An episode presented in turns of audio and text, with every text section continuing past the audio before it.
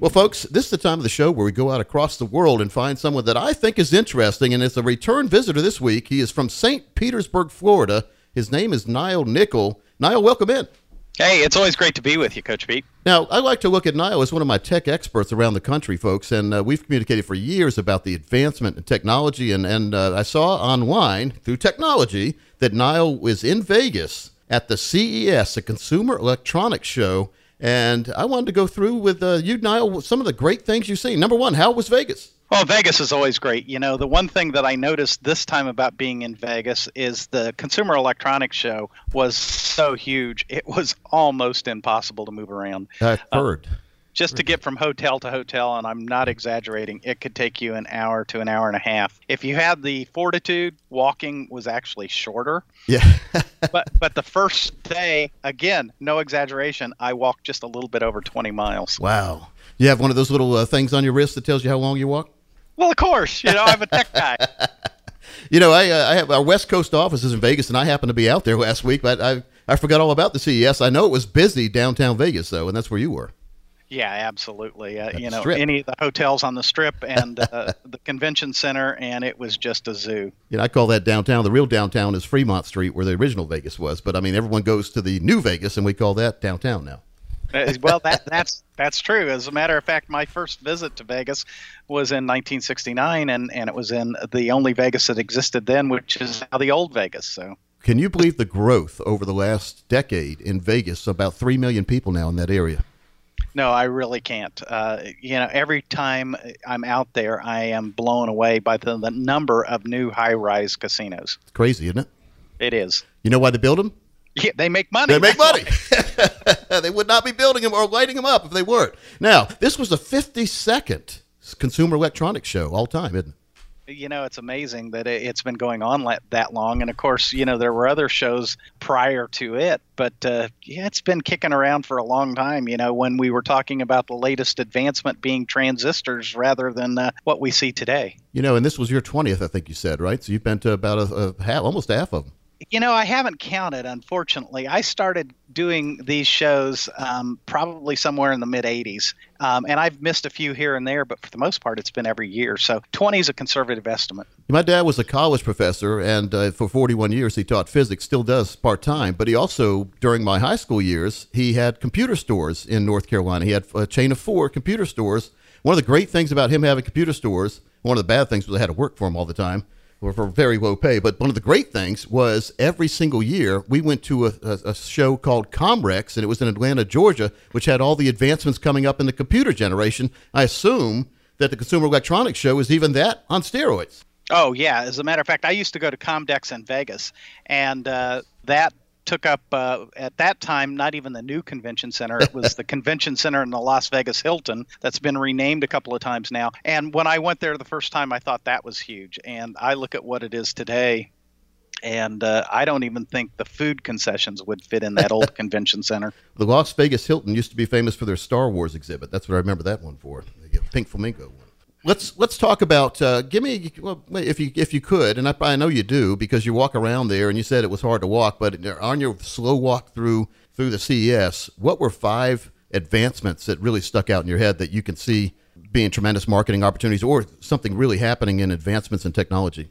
Yeah, there were a couple of major things that I look for, uh, and the first one that I, I uh, came across was 5G technology. Now, everybody's thinking 5G on their cell phones, and 5G stands for fifth generation technology on cell phones.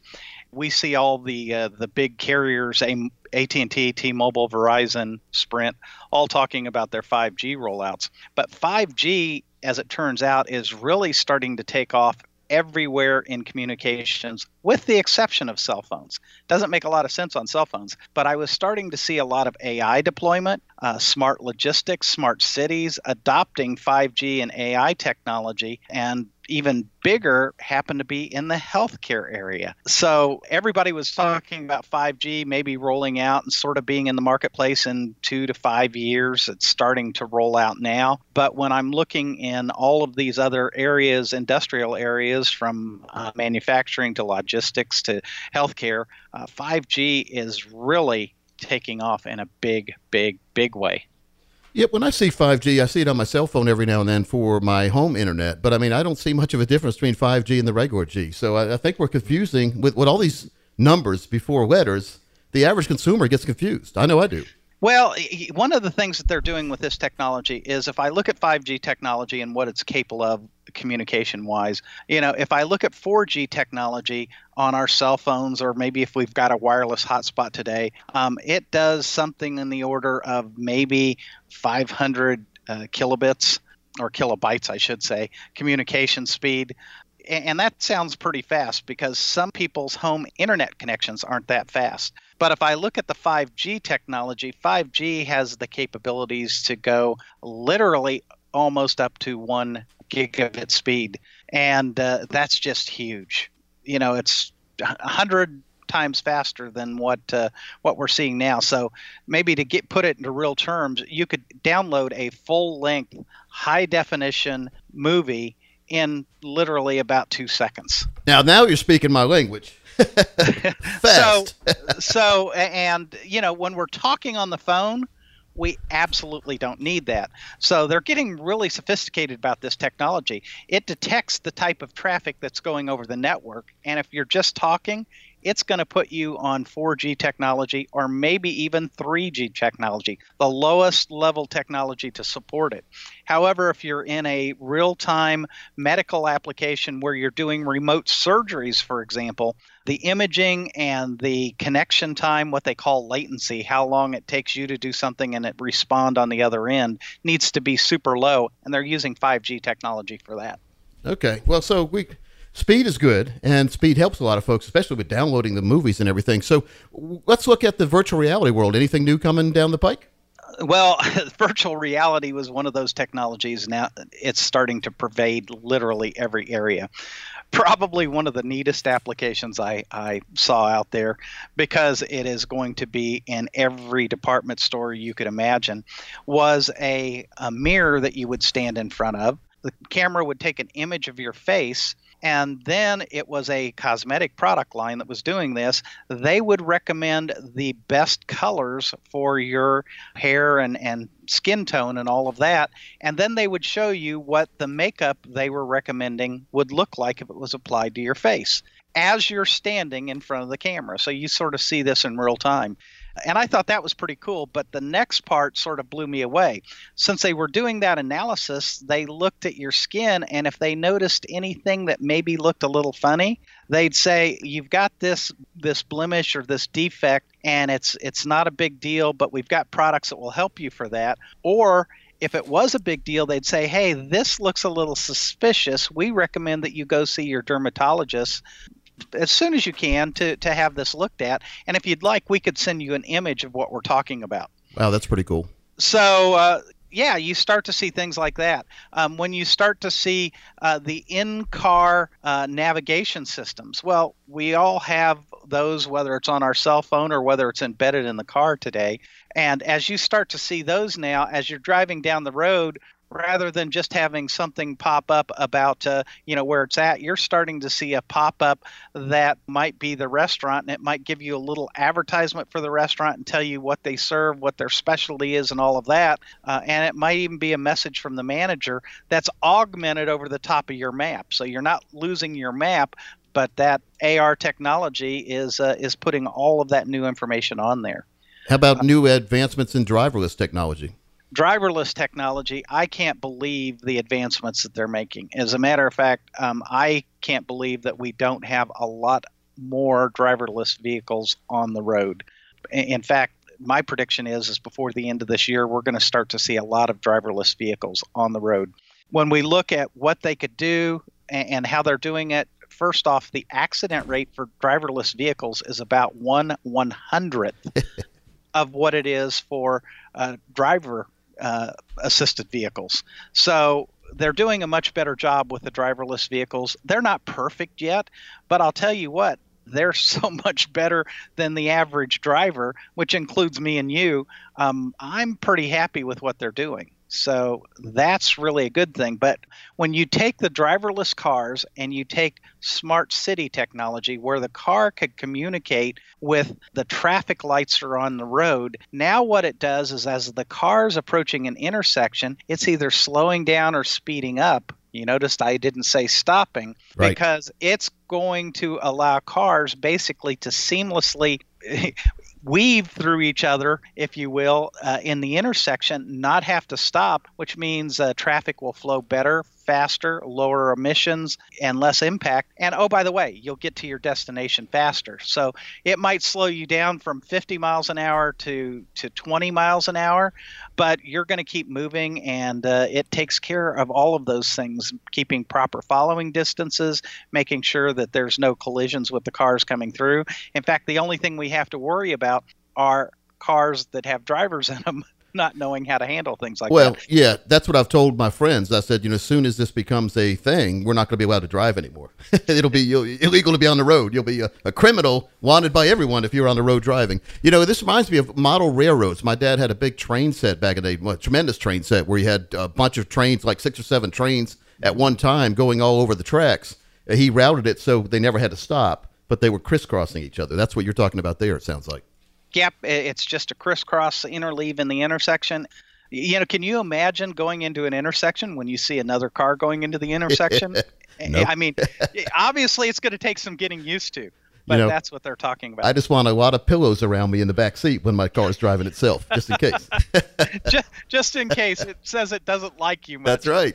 Now let's talk about 3D printing because years ago I heard about the technology where no one would have closets anymore. No one would have to go to the dry cleaner. No one would even need laundry machines. They would just get measured by the uh, by a scanner. They'd walk in each day, and the next morning their clothes would be printed out for them. And in the evening they'd take the clothes that were printed out, throw them in a recycling thing, and it would recycle that material and make new clothes the next day. How close we do that? Well, we're probably not super close to that, but as far cool, as though. 3D print, yeah, well, it is. Uh, and now what they can do is they could scan your body and they can make clothes today that perfectly fit you. That's pretty cool. Uh, Yep. And I mean, fit you perfectly. And the clothes that fit today because you really enjoyed a great dinner last Yeah. night may not fit tomorrow. So, yeah, some things like that certainly are coming. They're they're taking a lot of those clothes that they custom make for you and they're upcycling. So when you get done with those clothes and they don't work for you anymore, you upcycle to another location. Somebody uh, grabs them at a discounted price and, and things like that. Those things are starting to be popular. But what I noticed in the 3D printing area that blew me away is 3D printed metal has been a difficult thing. They've, they've been able to print metal in 3D for quite some time, but the problem has been the durability and reliability of it. So they've been working over the last number of years to make metal parts because sometimes they have to out of 3D technology, and they have got that down absolutely positively. In fact, I was blown away by what they could do. Metal parts that look every bit as good as a precision CNC milled part uh, manufactured part. So uh, now, if you're somewhere and you know you need a solid part that breaks in a in a vehicle, and uh, there are no replacement parts, as you said, the repair shop is going to have the capabilities to re- to print replacements now um, in just a matter of a, an hour or so. So That's phenomenal what they could do.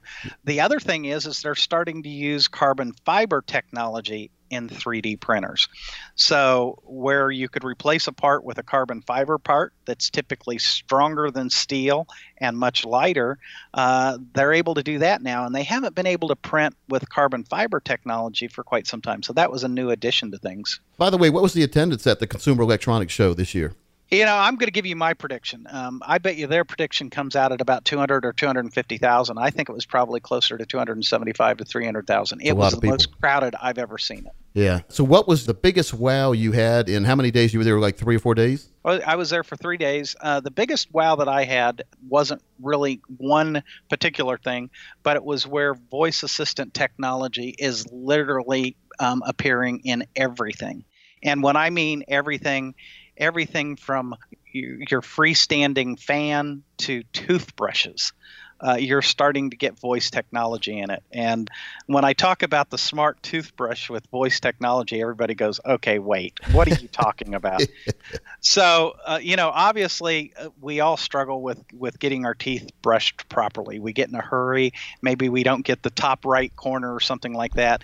Well, now they've got smart toothbrushes that could tell where it's at in your mouth. Is it at the top, the bottom, inside, outside? And it gets the dwell time, how much time you're spending uh, brushing in that particular area, what sort of pressure you're putting in that area, and all of that. And uh, before you put that toothbrush down, the voice assist app could come back and say, hey, you know, you really did a lousy job on the bottom left corner. You need to spend about 10 more seconds on that. So the voice technology getting into everything is uh, it, it, it, pairs well with the AR technology, the AI technology, the artificial intelligence, the driverless technology. All of these things are starting to come together, and really, we're going to see an explosion in new things in the next few years. Well, it sounds really exciting of all these things in the technology world, but we still have to live a day to day life. And uh, so these things, though, a lot of things you said uh, that you saw are going to make life simpler, not just the, for the folks that want to be the first person on the block to have something. And one final thing we talk about voice technology. It needs to be, if I'm telling my car to do something or my toothbrush or even my wife to do something, need, they need to understand what I'm really saying. And when I talk to Siri, about three out of every four words she really doesn't understand as good as she should. And so uh, if I'm giving orders to car, it has to understand me 100%, not, uh, let's say, 70% like Siri does. You know, that's why they're trying to roll this technology out, quite honestly, into more and more things because the more places they put it and the more times people say, no, that's not right, or, or they give the same command over and over, it clearly recognizes that it's missing something and it helps us refine and better define that technology. So, as the technology becomes a, a little bit more ubiquitous, we're going to find that it's going to get a whole lot better, and that's going to happen on really an exponential rate. So, we're going to see some vast improvements in a short period of time. Well, sounds really exciting. Folks, again, his name was Niall Nickel, and he is our consumer electronics expert talking about the Consumer Electronics Show in Las Vegas. And I hope to have you on again. If you see anything that really is resonating after you've been to the been to the trade show, been to this big event, if you see anything out in the public that really is coming on strong, let us know and we'll get you on quickly. We'll do it. You take care. Thanks. Folks, we'll be right back after this.